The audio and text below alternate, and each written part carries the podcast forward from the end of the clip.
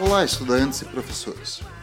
Sou o professor Marco Nunes e este é o podcast semanal do Nerd Cursos, um portal gratuito de materiais de apoio ao estudo para o Enem e vestibulares. O tema deste podcast é biológico. É sobre animais que realizam fotossíntese.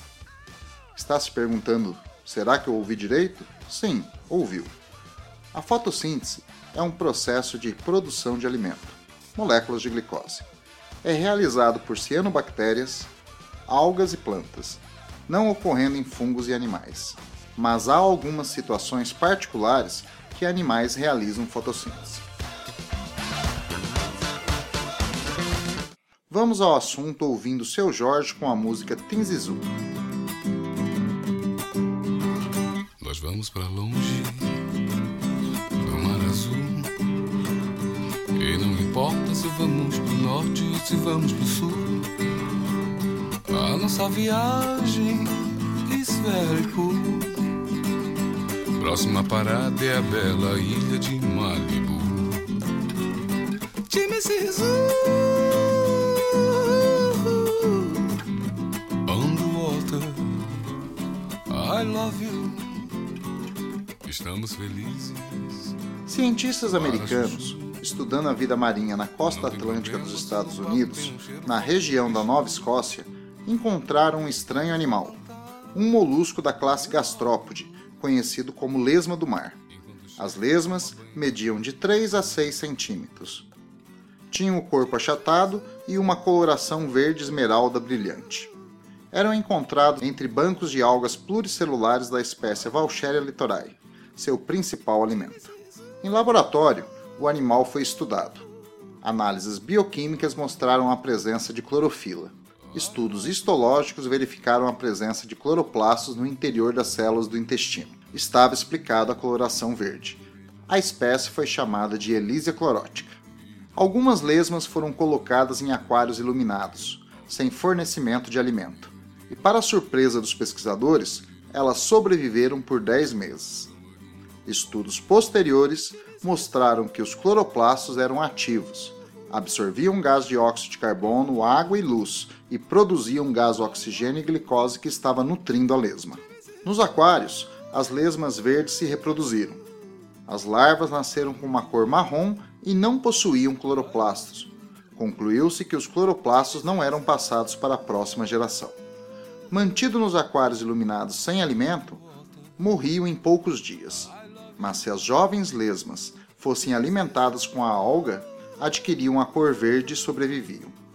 Investigações sobre a alimentação da lesma mostrou que ela ralava o talo da alga com uma língua revestida com pequenos dentes e sugava as células da alga. No tubo digestivo, rompia as células, aproveitava os nutrientes, mas preservava os cloroplastos intactos. Os cloroplastos eram então fagocitados pelas células intestinais tornando-se livres no citoplasma, onde permaneciam funcionais por meses, produzindo alimento para a lesma. Este roteiro foi puro método científico.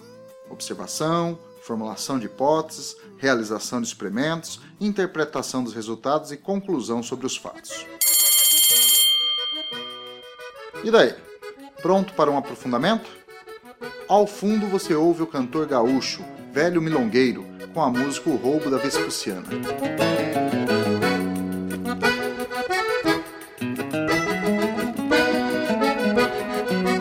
Puxa, puxa o fole, puxa nego velho Se não for rancheira vai me dar um treco. Já bebi uns gole de uma temperada Debulha rancheira até de madrugada. Puxa, puxa o fole, puxa nego velho Se não for rancheira vai me dar um treco. Hoje a Vespuciana não escapa da armada Vou carregar ela pra minha morada foi tudo tratado com esta domingueira. Deixei a Vespúcia louca de faceira. Em meio à festança saímos num upi Socando canjica, vai na minha garupa. O pai da donzela já sentiu perigo. Depois dessa feita se aparta os amigos. Vai dar entrever e muita confusão. Mas depois se ajeita a nossa relação. Vai dar entrever e muita confusão. Mas depois se ajeita a nossa relação. Puxa, puxa o fole puxa... E agora? Como é classificada essa lesma? Animal ou vegetal? Nada mudou. Ela continua sendo considerada um animal, pois seus ancestrais assim também eram. Fotossíntese ocorrendo no interior de animais não é um fato tão raro. O fenômeno é registrado em muitas espécies de esponjas, corais hidras, anêmonas, águas-vivas e lesmas do mar. Em corais, é comum que algas unicelulares do grupo das zooxantelas vivam entre as células animais, usando excretas celulares como gás de óxido de carbono, nitratos e fosfatos e fornecendo gás oxigênio e glicose. Esta relação geralmente é facultativa para a alga, mas essencial para os corais, caracterizando uma simbiose do tipo proto-cooperação. Se for obrigatória para ambos, a simbiose é do tipo mutualismo. A presença de alga nos tecidos dos corais confere a eles uma coloração típica. Caso as algas associadas morram, o coral torna-se esbranquiçado. Este processo é chamado branqueamento de corais e normalmente causa a morte do animal por desnutrição. Em várias espécies de lesma do mar do gênero Elysia, a fotossíntese ocorre devido à presença de cloroplastos no interior de suas células. Assim como ocorre em Elysia clorótica, as lesmas obtêm os cloroplastos a partir da alimentação de algas. Porém, os cloroplastos se mantêm ativos por poucos dias, necessitando serem obtidos frequentemente através da alimentação. O sequestro de cloroplastos é chamado de cleptoplastia, que literalmente quer dizer roubo de cloroplastos. Esta simbiose é muito singular, pois é feita entre um organismo e uma organela celular. O caso registrado em Elísia clorótica chama a atenção pelo tempo que os cloroplastos permanecem ativos no citoplasma das células da lesma, cerca de 10 meses. Vamos fazer uma viagem no tempo, ao som de Tim Maia com a música Você e Eu, Eu e Você, juntinhos.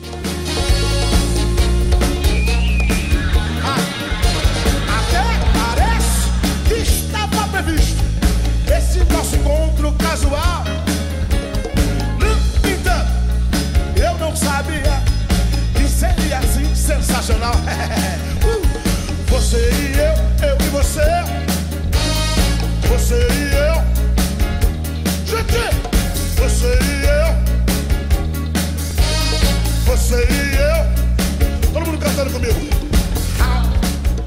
Há milhares de anos, nos oceanos da Terra, ocorreu uma simbiose entre organismos unicelulares, um eucarionte heterotrófico que fagocitou um procarionte fotossintetizante, uma cianobactéria.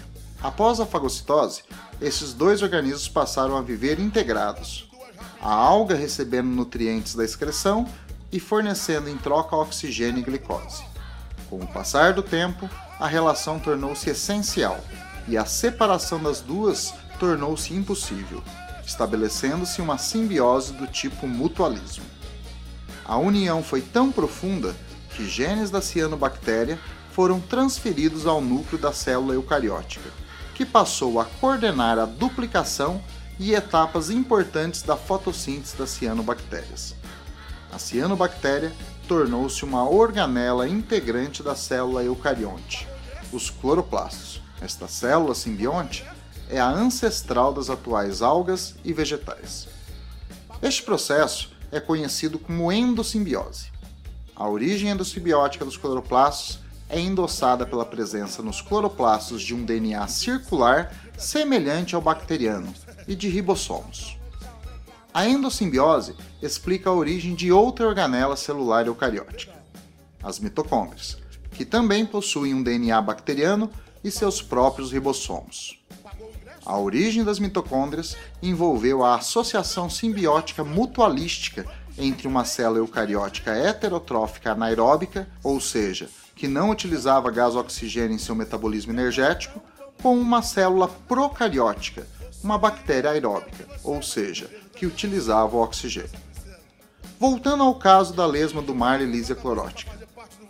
Pesquisas genéticas no DNA da lesma detectaram a presença de genes da alga. Esses genes são relacionados com várias etapas do processo fotossintético realizado pelos cloroplastos sequestrados, fato nunca antes verificado em animais. Isso explicou a manutenção da atividade dos cloroplastos em Elysia clorótica.